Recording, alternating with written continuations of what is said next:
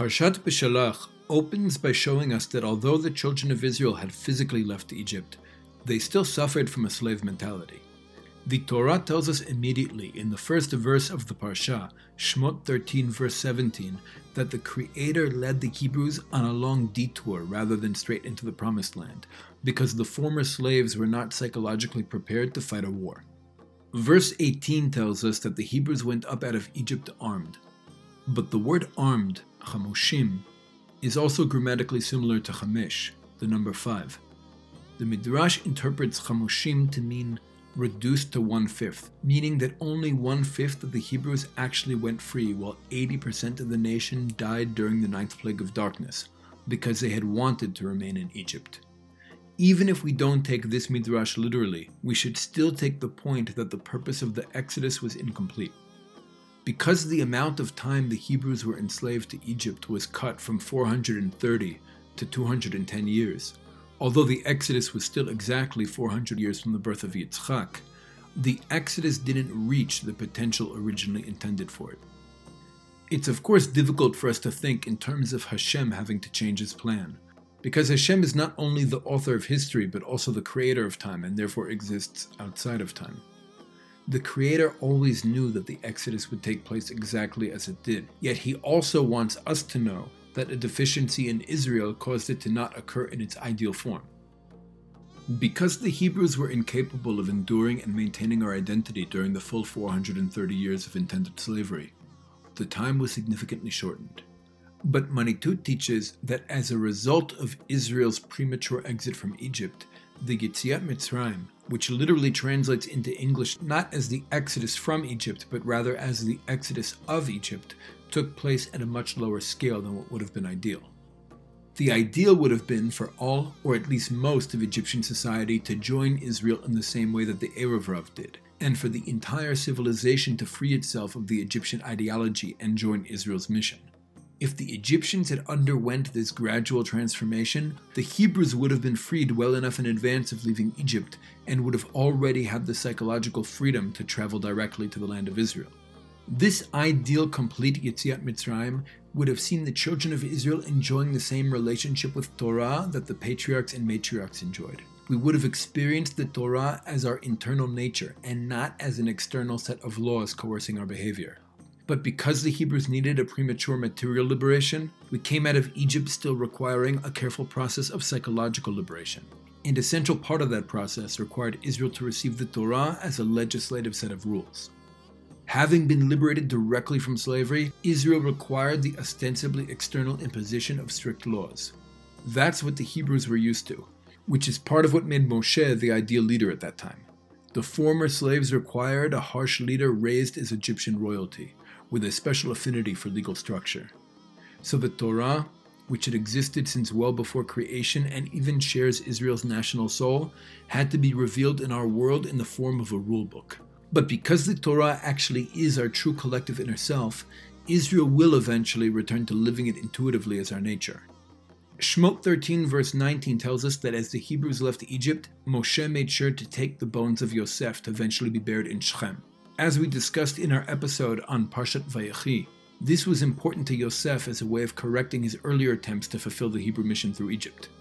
As the children of Israel left Egypt, Hashem sent a pillar of cloud to guide us by day and a pillar of fire to lead us by night. For three days we traveled from Ramses to Sukkot to Etam to Pi HaChirot, which translates literally into English as the mouth of freedom. This constant day and night movement without rest reflects the nation's accelerated transformation. Then Hashem told Moshe to keep Israel in place in order to lure Paro and the Egyptian military after them. In Shmot 14, verse 4, we see Hashem telling Moshe that he would again stiffen Paro's heart and cause the Egyptian army to chase after the Hebrews in an attempt to recover the kingdom's slaves. A final confrontation was necessary not only to psychologically separate Israel from Egypt definitively, but also to sufficiently intimidate Egypt so that the empire wouldn't intervene on behalf of its Canaanite vassal states during Israel's eventual conquest of the Promised Land. Shmot 14, verse 6, shows us the extent of Paro's exceptional leadership qualities. Despite everything that had happened to Egypt over the last year, the king was able to galvanize and inspire his army after him in pursuit of Israel. When the Hebrews saw the 600 Egyptian chariots approaching, they cried out to Hashem. But these cries quickly transformed into complaints to Moshe. Israel was caught between the Egyptian military and the Sea of Reeds, and in verse 12, the former slaves expressed a preference for returning to their former masters rather than be killed in the wilderness. The Ibn Ezra points out here that the Hebrews greatly outnumbered the Egyptian forces, and he asks why Israel was so frightened. He asks, How could a camp of 600,000 men fear their pursuers? Why should they not fight for their lives and the lives of their children? The answer is that the Egyptians had been Israel's masters. The generation leaving Egypt had learned from childhood to endure the Egyptian yoke, and they possessed a low soul. Being weak and unaccustomed to warfare, how could they now fight against their masters? The Ibn Ezra further teaches that the Creator would arrange for all the males who had left Egypt to die out over 40 years in the desert because they had lacked the inner strength to fight a war of liberation. A new generation, unencumbered by this low soul, needed to rise up before Israel could enter the land.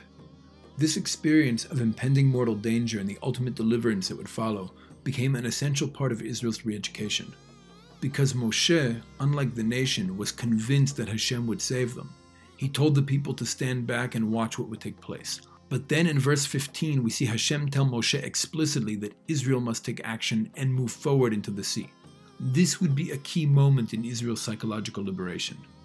But because the Creator wanted Israel to trust Moshe's leadership, he instructed him to lift his staff over the sea to make it appear as if Moshe was causing it to split.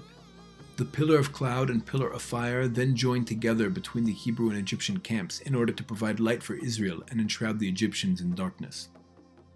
Like the previous 10 plagues, this event would have a far more profound impact on Egypt than on Israel.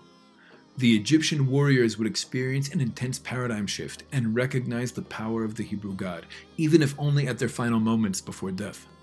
Israel was still at this point so deeply psychologically enslaved that they saw the world and themselves through the eyes of their former masters, and they were only able to perceive Hashem's power through Egypt's recognition of it. Our sages teach that Nachshon ben Aminadav, a chief of the Yehuda tribe, was the first to enter the sea and that the sea only parted once the water reached his face. This shows that certain Hebrews were already starting to free themselves from their former passivity. Shemot 14 verse 21 states that Moshe stretched out his hand over the sea, and Hashem moved the sea with the strong east wind all night, and he turned the sea to damp land, and the waters split.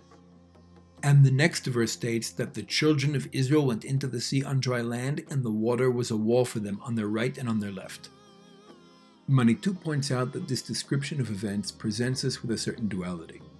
Stating that Hashem drove the sea back with a strong east wind might have made it seem like a natural event but the waters forming a wall on either side of the Hebrews seems clearly miraculous. This reflects two different perceptions within Israel of the same experience. Some of the Hebrews had perceived the event as merely the wind blowing the sea, while others experienced what was happening as undeniably miraculous and supernatural. Such different assessments of the same events is actually common, because the Creator runs the world in such a way that we can perceive events as either natural or miraculous depending on our own perceptions of reality. We can choose to see the world through a lens that makes nothing a miracle, or we can choose to perceive reality in such a way that makes everything miraculous. The choice is really ours. Our sages teach that while crossing the sea, one Hebrew even complained to another about the mud on his feet. But once arriving on the other side, the entire nation had a collective prophetic experience. The Egyptians had pursued them into the sea and were ultimately drowned. Seeing the Egyptian military completely destroyed, the Hebrews suddenly burst into prophetic song. The Mechilta teaches that even the handmaid saw on the seashore what Yecheskel ben Buzi and other prophets didn't see. The children of Israel temporarily rose to a level of prophecy where they all understood Ma'aseh Merkava, the content of Yecheskel's vision. This experience of collective nivuah, like a lightning flash in the dark, took place on the night of the 21st of Nisan, the Shvi'i Shel Pesach, and marked the culmination of the Exodus. And it became a festival on the Hebrew calendar for all time. This collective experience of temporarily seeing behind many of creation's veils and gaining insight into Hashem's divine plan was imprinted on Israel's collective consciousness for all time. Even when later subjugated by foreign nations or by our own transgressions, the imprint of this momentary prophetic experience on our national soul provides us with the inner strength to break our chains. It didn't eliminate the potential for failure, but that seven day formative Exodus experience endowed Israel with eternal resilience. Although future generations might stumble and fall, we would always have the ability to rediscover our true collective self and rise up. But despite all this, the splitting of the sea and destruction of the Egyptian armed forces was actually a much more significant event for the international community than it was for Israel. Despite the fact that it was a momentary experience of collective national prophecy and marked the final psychological separation of Israel from Egypt, the Hebrews very quickly resorted to narrow thinking and complaints. But from the perspective of other peoples and civilizations of the time, the shattering of Egyptian economic, military, and ideological power was a monumental event of international significance. When the Creator intervened in history and destroyed Israel's enemies, this left a major impression on the world. Israel's prophetic song at the sea actually emphasizes this when addressing the reactions of various nations to the event. And even 40 years later, when two Hebrew spies would enter the city of Jericho, we see in Joshua 2 verses 9 through 11 that the people were in fear of Israel due to what had happened to the Egyptians at the sea. But Israel, by contrast, despite the prophetic experience that made a lasting imprint on our soul, does not appear to have gone through any surface level transformation of consciousness. As soon as difficulties arose, the Hebrews expressed a mentality of only seeing the mud on their feet. In the relatively short journey from the seashore to Sinai, where Israel actually would undergo a more perceivable transformation, a number of minor crises took place. These included complaints over undrinkable bitter water at Marah, the lack of food to eat in the wilderness of Sin, and a water shortage at Rephidim. In each of these instances, the Creator displayed patience to the former slaves, relating to their complaints as valid, and continuously providing for them in a way that advanced a necessary growth and elevation process. This included the introduction of the man, the concept of Shabbat, and even water bursting forth from a rock. But then the Hebrews were attacked by Amalek. While most nations had been intimidated by Israel following Egypt's destruction, the Amalekites had no fear because they saw themselves as rightful heirs to Avraham and Yitzchak. Amalek was the grandson of Esav, whose descendants believed their birthright to have been stolen by Israel. Our sages understand Esav as the spiritual progenitor of Western civilization, and if Esav is the West, we should see Amalek as the most militant and self aware part of that civilization that identifies Israel as a threat and seeks to remove us from the world. In modern times, we can identify white nationalist movements as contemporary expressions of Amalek. In Shmot 17, verse 9, Moshe instructed Yehoshua bin Nun to select and lead soldiers into battle with Amalek. Yehoshua was the leader of the Ephraim tribe, which is one of the sub-tribes of Yosef. As we learned in our episode on Parshat Vayetze, Yosef is the part of Israel that possesses the power to be like Esav and to defeat Esav, making Yehoshua an appropriate choice to lead the battle. The fact that Moshe was even instructing Israel to fight demonstrates a significant advancement from the state of the nation at the Sea of Reeds. It may also be noteworthy that the Torah very abruptly introduces Yoshua and presents him as a capable military leader. This sharply contrasts with the Torah's general depiction of the newly freed Hebrew slaves. In our episode on Parshat Vayechi, we spoke about Yoshua's father Nun and his likely participation in a premature slave revolt, there's also a midrash that Yoshua and some of Yosef's other descendants never actually became slaves but remained close to the Egyptian ruling class. According to this understanding, these tribesmen of Yosef even owned properties in the land of Israel, which was at the time under Egyptian control. The Midrash teaches that Yoshua was born in Jerusalem and served as a mercenary in Paro's army, which might explain why Moshe appointed him as Israel's military commander. But why didn't Moshe lead the army himself? Rav Kook teaches that Moshe couldn't personally lead the war against Amalek because Moshe's Nivuah showed him all of history in its full eternal context. Moshe understood that every force of evil, even and especially Amalek, has an important unique function in creation. To a certain extent, the world needs Amalek to serve as a counterforce to Israel. Even Israel requires that conflict for our own proper development. Because Moshe was aware of his own ability to appreciate the positive role Amalek plays, he selected Yoshua to command the battle in his place. In Dvarim 25, verse 19, Hashem would instruct Israel to wipe out Amalek's memory from under the heaven. This memory refers to those who act as living reminders of Amalek. Those who continue its work must be destroyed. There is no place for Amalek under heaven. But above heaven, in the higher worlds, there's a place for everything, because there it becomes clear how even evil plays a positive role in the divine plan. Because Moshe was able to see that, he wasn't the appropriate choice to lead the fight. But during the battle, Moshe stood atop a nearby hill together with Aharon and Miriam's son Hur. When his arms were raised, Israel would prevail, but when his arms grew tired, Amalek would gain the upper hand. Our sages explain that only when the Hebrews turned their thoughts upward and their hearts to Hashem did they prevail. Moshe's raised arms served as a banner. When the Hebrew fighters saw them, they were inspired and empowered with the awareness of their place in Hashem's plan. But when Moshe lowered his arms, the people would lose sight of their destiny and become weak.